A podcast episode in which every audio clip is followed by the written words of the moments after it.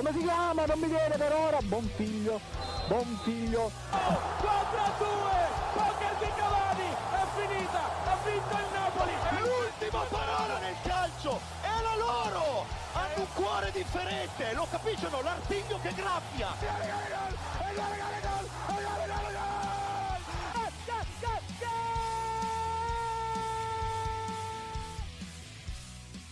C'è un clima infame che si aggira attorno alla Serie A in questi giorni, o meglio, forse alla Coppa Italia dovremmo dire, ma comunque un clima infame che sta colpendo particolarmente il calcio italiano. Sarà forse che sta arrivando Sanremo? Sarà forse che quindi le polemiche non possono far altro che aumentare? Lo scopriremo in questa nuova puntata di Goal Speaker. Buonasera a tutti cari amici e non posso far altro che presentare i miei compagni di viaggio per questa giornata partendo dal Antonio Conte del Brianteo, il buon Gianluca Megna. Vaffangulo a tutti! Ciao, buonasera a tutti. È un piacere essere con voi, ma vi ho saluto in maniera in mood, in mood Antonio Conte, come ha fatto con il suo amico Agnelli, quindi adesso passerei i miei saluti a Matteo Garaventa. Buonasera a tutti ragazzi, anche amiche, non solo amici. Dai Marco, facciamo che siamo così, no? Un po' da venerdì sera, facciamo finta che non ci sia di Covid, non ci sia di pandemia e stasera ci ritroviamo tutti e andiamo a berci una birra. Facciamola così, no. pensiamola così. Anche perché fra qualche mese ci auguriamo e ne siamo convinti che si potrà fare, quindi bisogna mettersi in allenamento. E a tal punto, caro Matteo, hai qualche dedica da fare? No, no, no, le dediche sono finite. non, ho solo dediche per lo zio Balla io. Quindi salutiamo lo zio Balla di che ne parleremo anche di lui quest'oggi e direi di mandare quindi un attimo il lasciare spazio ai nostri sostenitori che come al solito sono sempre molto coloriti. La garra c'arrua, la capisci o no? È l'artiglio che graffia, ci vuole quello, la fantasia per spiegare il calcio non basta mettersi lì a parlare di tecnica, parlare di tattica, se no sei un difensivista come Allegri, mi giochi con De Sciglio attaccante, per cui devi fare come gli amici di Goal Speaker il martedì alle 19 il venerdì alle 20 su Radio Statale. E se non li ascolti veramente sei un difensivista non vincerai mai niente, sei come quello là che fa ah, in Champions League ma arriva in finale ma non vince, quindi devi fare come loro Bene, rieccoci qui e ripartiamo subito sprombattuto a spada tratta a parlare subito di questo Inter Juve 0-0 in Coppa Italia, ma che ha fatto molto parlare più che altro fuori dal campo. Per lo scontro verbale e non solo fra l'allenatore dell'Inter e ex bandiera bianconera oltre che allenatore Antonio Conte e dall'altra parte il suo ex datore di lavoro, quindi stiamo parlando di Andrea Agnelli, presidente della Juventus per chi se lo fosse perso, scontro che si apre fine del primo tempo e che poi prosegue alla fine della partita, ma per tutte le informazioni specifiche do la palla al mio eh, collega Antonio Conte, ah, scusate, Gianluca Megna, che ci spiega un attimo com'è stata la situazione. Niente, partiamo innanzitutto dal, dalla partita, quindi da un Inter che che comunque non concretizza le svariate occasioni che si sono presentate, una Juventus che comunque un po' guardinga ma anche lei vicino al gol, eh, una partita però alla fine 0-0, un risultato sì che forse non ci sta, forse è un po' un risultato un po' cattivo nei confronti dell'Inter, anche se sono milanista però un po' cattivo diciamo che era un Inter che forse non si meritava di uscire da queste due semifinali la Juventus è riuscita a concretizzare le sue occasioni all'andata ed è anche per questo motivo che a parer mio è passata. Però vabbè questi poi sono giudizi miei personali comunque. La situazione qual è stata poi che si è sviluppata prima in campo poi nel tunnel e poi ancora a fine partita quindi è una serie di episodi continui. Sostanzialmente a, dopo un giallo a parer mio eccessivo su Darmian che poi gli scontri seconda categoria sono considerati regolarissimi cioè solo in, ter- in Serie A afflosciano come delle mezze seghe scusate i termini. Eh, però eh, la cosa che mi ha dato anche parecchio fastidio è i, questi comportamenti. Questi comportamenti succedono anche con, con il pubblico. Però senza pubblico sentiamo tutti quello che succede a casa, sentiamo le parole. Eh, io adesso non sono per il politicamente corretto, eh, sia chiaro questa cosa qua, sia, molto, sia, sia ben chiara. Però quando si parla di sport, a parer mio, bisogna giocare e non bisogna tanto parlare, lo dirò sempre. Le parole stanno a zero quando si è in campo e bisogna sempre, sempre avere fiato per correre e non per parlare. Quindi ritengo che innanzitutto Bonucci che dice a Conte che deve portare rispetto all'arbitro, partiamo che è già, è già un'incoerenza pazzesca perché il signor Bonucci è provato ad andare più volte a testa a testa con svariati arbitri senza mai essere espulso. Questo forse è anche una cosa che poi dirò dopo, quindi andremo avanti. Poi nel tunnel, dopo svariati insulti dalle tribune da parte della panchina della Juventus nei confronti dei giocatori dell'Inter dello staff tecnico dell'Inter, eh, un Antonio Co- eh, un Lele Oriali che negli spogliatoi torna infuriato e rivolgendosi a Bonucci, di fronte tra l'altro al direttore di gara Chiffi e a Paratici, dice dovete smetterla di comportarvi in questa maniera, non ce lo meritiamo perché comunque è una partita di calcio e Paratici risponde di fronte a Chiffi, a quanto viene testimoniato, che è la volta buona che prende a calci nel culo Oriali sostanzialmente. Quindi poi la cosa torna in campo quando Antonio Conte nel finale di partita caccia un dito medio clamoroso nei confronti di, di Agnelli che durante tutta la partita gli grida bastardo, coglione, pezzo di merda. Quindi un continuo scambio di insulti, secondo me è un comportamento da parte della Juventus della dirigenza della Juventus che innanzitutto continua a condizionare molto la classe arbitrale. E poi comunque eh, un Agnelli, un Paratici e soprattutto un Bonucci che secondo me si devono permettere di avere determinati comportamenti in campo. Questo non è sportività e questo soprattutto non è il calcio che a noi piace soprattutto. Quindi oltre a condannare il gesto, condanno anche la società che continua a fare queste, queste cose un po' losche che a parer mio non vanno per nulla bene, quindi mi ritengo molto in- incazzato, non, non, arrabbiato, molto incazzato nei confronti della Juventus e del comportamento di quel presidente, tra virgolette, di nome Andrea Agnelli. Ecco, siccome dobbiamo sentire anche la controparte, non posso che lasciare spazio al Fabio Paratici di Recco e Matteo Garaventa. Cosa ne pensi tu riguardo a questa situazione? Eh, indubbiamente si è venuta a creare una situazione molto spinosa e fastidiosa, perché come ha detto giustamente Lula prima, eh, c'entra poco con il calcio, le parole dovrebbero stare a zero in campo, bisognerebbe pensare a giocare e non pensare anche a vecchi attriti che probabilmente sono presenti tra Antonio Conte e la società bianconera e comunque in assoluto tra l'Inter e la Juventus.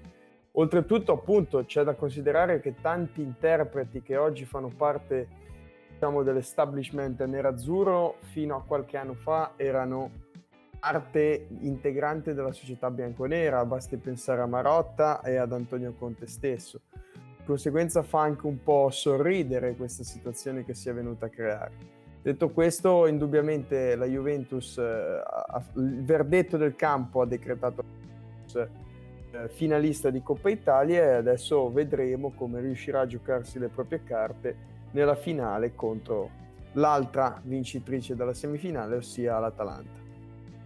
Ecco, per rilanciare un commento veloce da entrambi partendo appunto da Matteo. Secondo voi questo episodio se fosse successo in un momento in cui il pubblico era presente sarebbe, val- sarebbe diciamo andato così agli onori delle cronache oppure sarebbe rimasto all'interno come tanti episodi che in campo accadono? Ma secondo me ce ne sono tanti di esempi di fatti, avvenimenti simili. Eh, una roba del genere era successa allo stadio qualche anno fa con Mourinho quando aveva, diciamo, posto l'orecchio a tutto lo stadio dopo aver sconfitto la Juventus in casa in Champions League quando era allenatore del Manchester United ancora. Di conseguenza sono cose che all'interno delle partite sono sempre successe, tra gli allenatori, tra le società probabilmente è sempre successo. Adesso col fatto che non c'è di pubblico tutto viene ampliato perché eh, si sente tutto quello che succede in campo. Una volta eh, con il frastuono del pubblico e dei tifosi si aveva molta meno possibilità di sentire anche quello che si dicono i giocatori, quello che dicono gli allenatori e i giocatori. Eh, indubbiamente c'è da dire che da parte di persone che ricevono lauti stipendi e che dovrebbero dare l'esempio per tutti i cittadini, soprattutto in un momento come questo dove praticamente eh, la televisione è anche un metodo di, di, didattica e di istruzione, secondo il mio punto di vista, per i giovani ragazzi, dovrebbe, dovrebbero cercare di comportarsi in un certo modo, in una maniera un pochino più consona. Ecco. Gianluca? Ma mm, beh, che la televisione sia istruttiva non lo so, un sacco di porcherie, però eh, boh, è sicuramente un comportamento che non va tenuto. Cioè, io sono sempre stato in campo e sempre incazzato comunque perché è giusto giocare incazzati e con la giusta grinta, con la cazzim, come direbbero i napoletani. È giusto giocare così, per amore di Dio, però giocare, non parlare. A me chi parla mi sa proprio sui coglioni in campo, cioè vuol dire che non riesci a farlo in campo, non riesci a mostrarmi le tue qualità, non mi riesci a mostrare quello che sei in grado di fare e quindi devi parlare per forza. Quindi secondo me sono un po' troppo dei parlacchioni e vabbè, molte volte si crea troppo attrito per queste sciocchezze, è vero, però comunque è un comportamento non solo perché per le discussioni e gli scontri, ma quanto anche per l'influenza sulla classe arbitrale che in questo caso è stato di nuovo attuato dalla Juventus. Va bene, eh, vedremo poi come andrà a finire questa situazione nelle aule della procura perché adesso è stato convocato anche il quarto uomo Kiffi, quindi vedremo se ci sarà un'eventuale squalifica per Conte e un deferimento per Agnelli oppure se sarà un nulla di fatto. Io direi di chiudere qui il nostro primo blocco e di lasciare spazio quindi ancora ai nostri sostenitori prima di parlare poi dell'altra semifinale e parlare anche della capolista della Serie A. Attenzione! palla dentro, Rana per Cangelli, Cangelli ancora per Mazza, Mazza per Quattrone, la manovra avvolgente di Gold Speaker, attenzione, Morgan Guida, dentro ancora, palla interessante, Megna, parla dentro ancora e c'è il gol, il gol di Gold Speaker, tutti i martedì dalle 19 e il venerdì dalle 20 su Radio Statale. Bene, rieccoci qui nel nostro studiolo virtuale e parliamo ora dell'altra semifinale perché se da una parte sono volati gli stracci, invece a Bergamo probabilmente sono volati anche gli schiaffoni nello spogliatoio. Così ci immaginiamo in quello del Napoli perché Gattuso diciamo, è rimasto molto male per questa sconfitta effettivamente netta con un Atalanta champagne che scopre o meglio ritrova effettivamente un Matteo Pessina in formato Papu Gomez, se così si può dire. Matteo, eh, cosa ci vuoi dire in merito al Napoli? È proprio una questione effettivamente, come ripetiamo, da settimane societaria oppure ormai la squadra non ci crede più? Ma sicuramente nel Napoli qualcosa si è rotto. L'incantesimo che in parte si era creato inizio stagione con la squadra di Gattuso che aveva inanellato una serie di risultati importanti. Mi ricordo in un periodo in cui era anche seconda in classifica appena all'inizio del campionato. Adesso qualcosa si è rotto, probabilmente tanto c'entra il rapporto che si è venuto a creare tra eh, De Laurentiis e Gattuso eh, una squadra che subisce tanti gol perché sentivo una statistica, nelle ultime sette partite ha incassato 11 gol che sinceramente sono tanti per una squadra che deve, deve e vuole lottare per delle posizioni di vertice o anche in Coppa Italia. Di conseguenza io credo che veramente qualcosa si sia incrinato. Ecco, se Gattuso sia capace di ricucire questo strappo e portare in porto la barca a fine stagione, sinceramente non lo so, lo vedo molto complicato, anche perché bisogna vedere qual è adesso il vero target del Napoli, se è la Champions o accontentarsi di un'Europa League. Eh, per come è iniziata la stagione, per quelle che erano le premesse, sicuramente un'Europa League alla fine dell'anno sarebbe un fallimento per il Napoli, anche per qual- quanto è stato speso sul mercato con l'acquisto di Ossimen Bisognerà vedere, eh, si sente già, iniziano ad esserci già le voci di un avvicendamento in panchina a fine stagione con Juric tra i papabili e penso che anche i giocatori stessi abbiano la testa altrove in questo momento. L'Atalanta ne lascio parlare a Mago del Brianteo che ormai sicuramente praticamente già con un piede in Serie A, quindi saprà delu- darmi delle delucidazioni sia sul Monza che sull'Atalanta. Vabbè, a parte che uh, basta menarla sia col Monza che col Milan perché c'è un po', c'è un po rotto i maroni, diciamo. Ma non è vero, ma ragazzi, ma io allora vi, vi dico una cosa, vi, vi, do questa notizia qua. Io praticamente tutte le sere quando gioca al Milan, che Milan tante volte gioca di sera, a parte l'ultima domenica che ha giocato alle tre, lo guardo con piacere e simpatizzo anche per il Milan. No, non è una, una lo, lo, apprezziamo, verità, lo apprezziamo. Marco, sia, è inutile che mi fai il Napoli gesti. che è fondamentalmente dal punto di vista del collettivo è un, un'ottima squadra, comunque grandi giocatori, poi bisogna considerare le tante assenze, quindi un Napoli che arriva senza Koulibaly, senza Manolas, senza Mertens, cioè sono giocatori importantissimi per questa squadra e anche per il mio fantacalcio. E, eh, però eh, cos'è poi il problema è che a parte che si sono trovati di fronte a un Atalanta che come detto da, dal buon Gigi Mazza, dal bellissimo Gigi Mazza, l'Atalanta è una grande squadra, è una big del nostro campionato e quindi è sempre temibile e ovviamente si sono trovati di fronte uh, una banda di, di bergamaschi abbastanza, abbastanza, furiosi dopo gli ultimi risultati che hanno portato a casa uno splendido 3-1 con una splendida doppietta del ragazzo nato a Monza Pessina e il gol di Duvan Zapata. E quindi uh, molto, una, un Atalanta sicuramente forte, molto forte che alle volte inciampa e cade, però ci sta e un Napoli che comunque è in crisi nera, quindi non saprei che dire, non saprei quanto tempo c'è ancora per Gattuso malincuore, che io apprezzo molto, eh, però secondo me è molto più una questione del presidente, secondo me è il presidente che continua a rovinare la situazione a Napoli, perché il Napoli ha magari a tenere uno stesso allenatore per un po' più di tempo, a creare un collettivo più collettivo, perché forse magari anche qua uno dei grossi problemi non è tanto squadra in questo momento con i nuovi arrivi e quindi Napoli un po' giù, diciamo. Sì, anche perché c'è da denotare che finora effettivamente, tranne Mazzarri, poi, poi guardando i suoi successori da Benitez, Ancelotti e Gattuso è sempre avvenuta la stessa cosa, cioè un idillio iniziale da parte del presidente con l'allenatore per poi finire veramente a, a schiaffoni quasi effettivamente a commenti sulla stampa poco piacevoli che fanno male alla squadra, quindi forse è lì da risolvere il problema. Ma quindi a questo punto faccio una domanda a entrambe, veramente sintetica.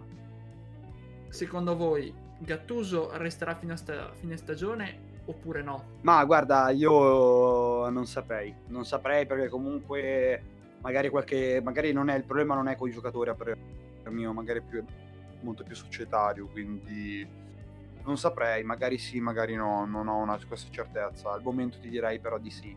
Cioè, vedendo come sta andando la situazione, magari dopo Juve, se, la, se perde contro la Juve è a casa.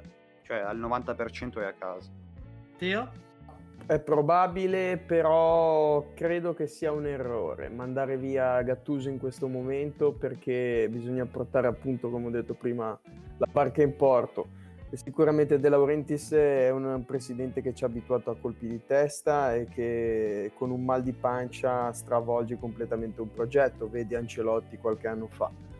Quindi la possibilità per, per Gattuso c'è di essere esonerato già, come dice Lula, domani, dopo questa giornata, in caso di esito negativo. Bene, a questo punto abbiamo parlato di Milan, prima il nostro Matteo ne parlava, per cui io direi di fare un breve passaggio prima di chiudere il nostro blocco riguardo la capolista, in che condizioni si trova, come va a affrontare il match contro lo Spezia e soprattutto in vista del derby. E niente, Marco è un Milan che comunque sta facendo risultati, ha fatto due risultati utili consecutivi in campionato, quindi sei punti molto importanti. Comunque ricordiamo sempre che le partite importanti, come dice il Bollula, sono quelle contro le piccole, non quelle contro le big. E poi adesso il Milan che dovrà incontrare con la squadra al completo quasi, quindi è già una buona cosa.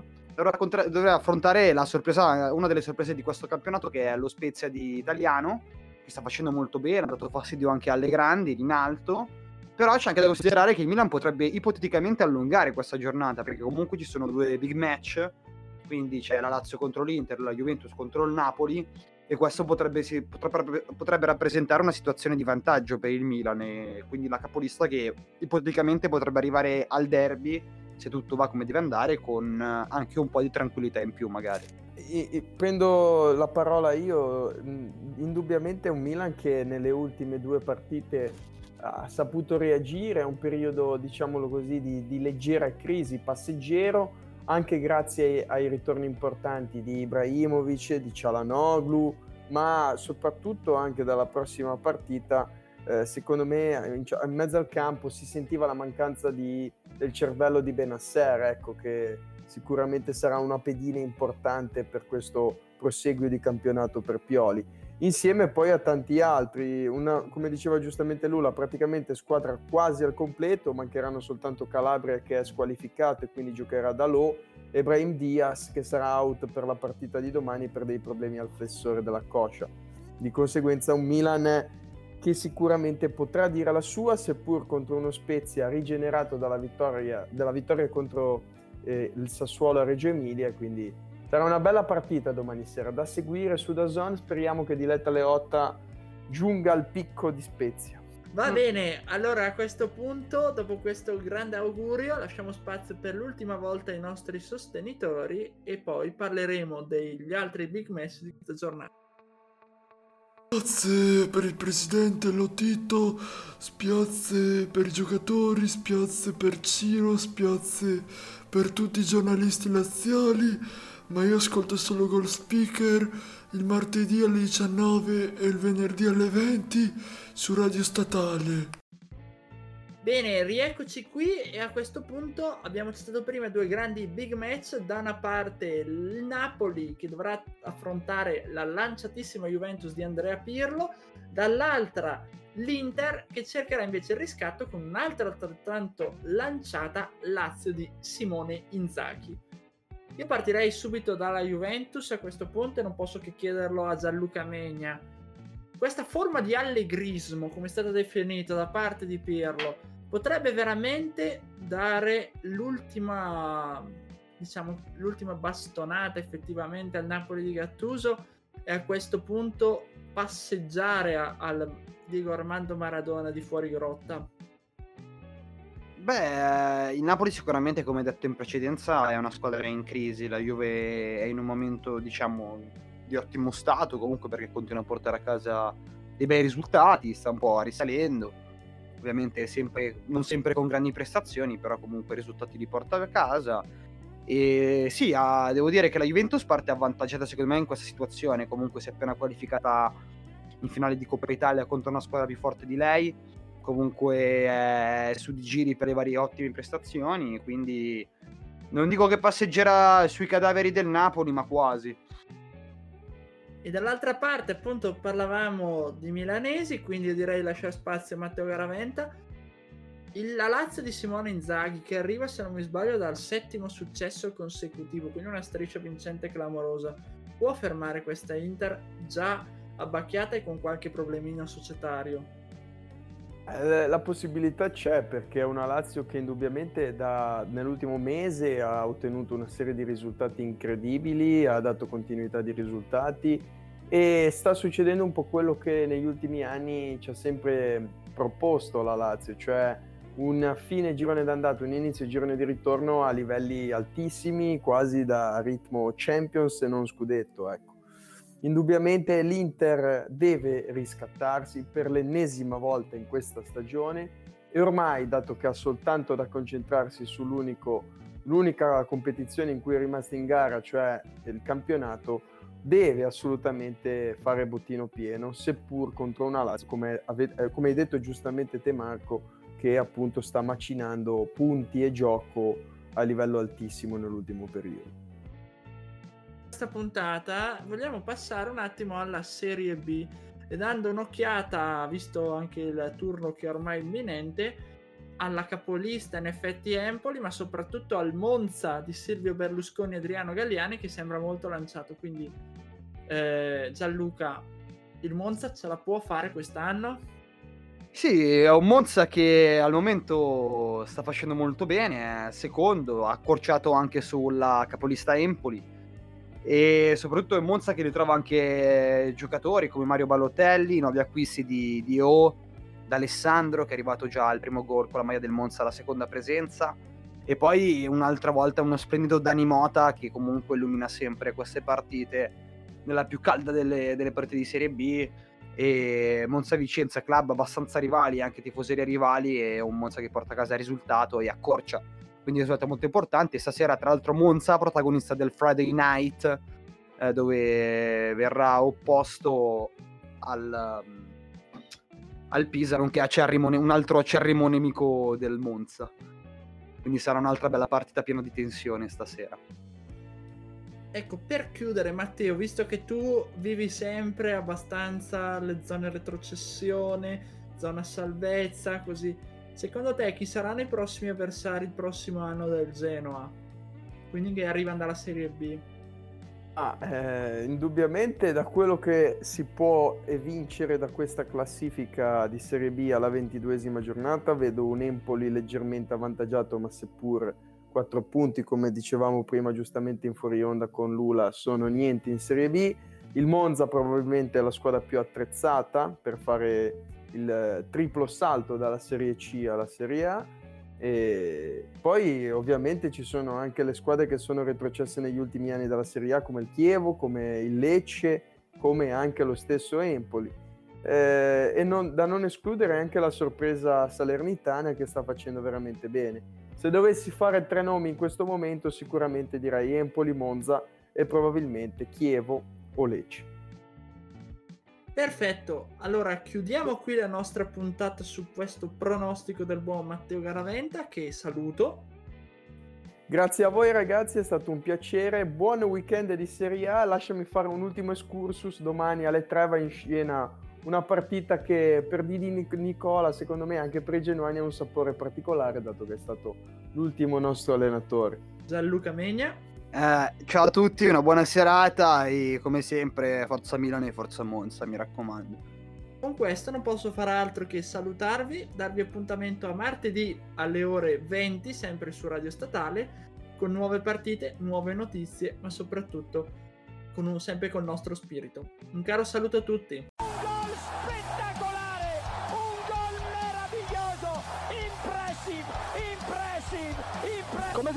Non mi viene per ora. Buon figlio. Buon figlio. 4 a 2. Poker di Cavani. È finita. Ha vinto il Napoli. L'ultima parola nel calcio è la loro. Hanno un cuore differente. Lo capiscono? L'artiglio che graffia.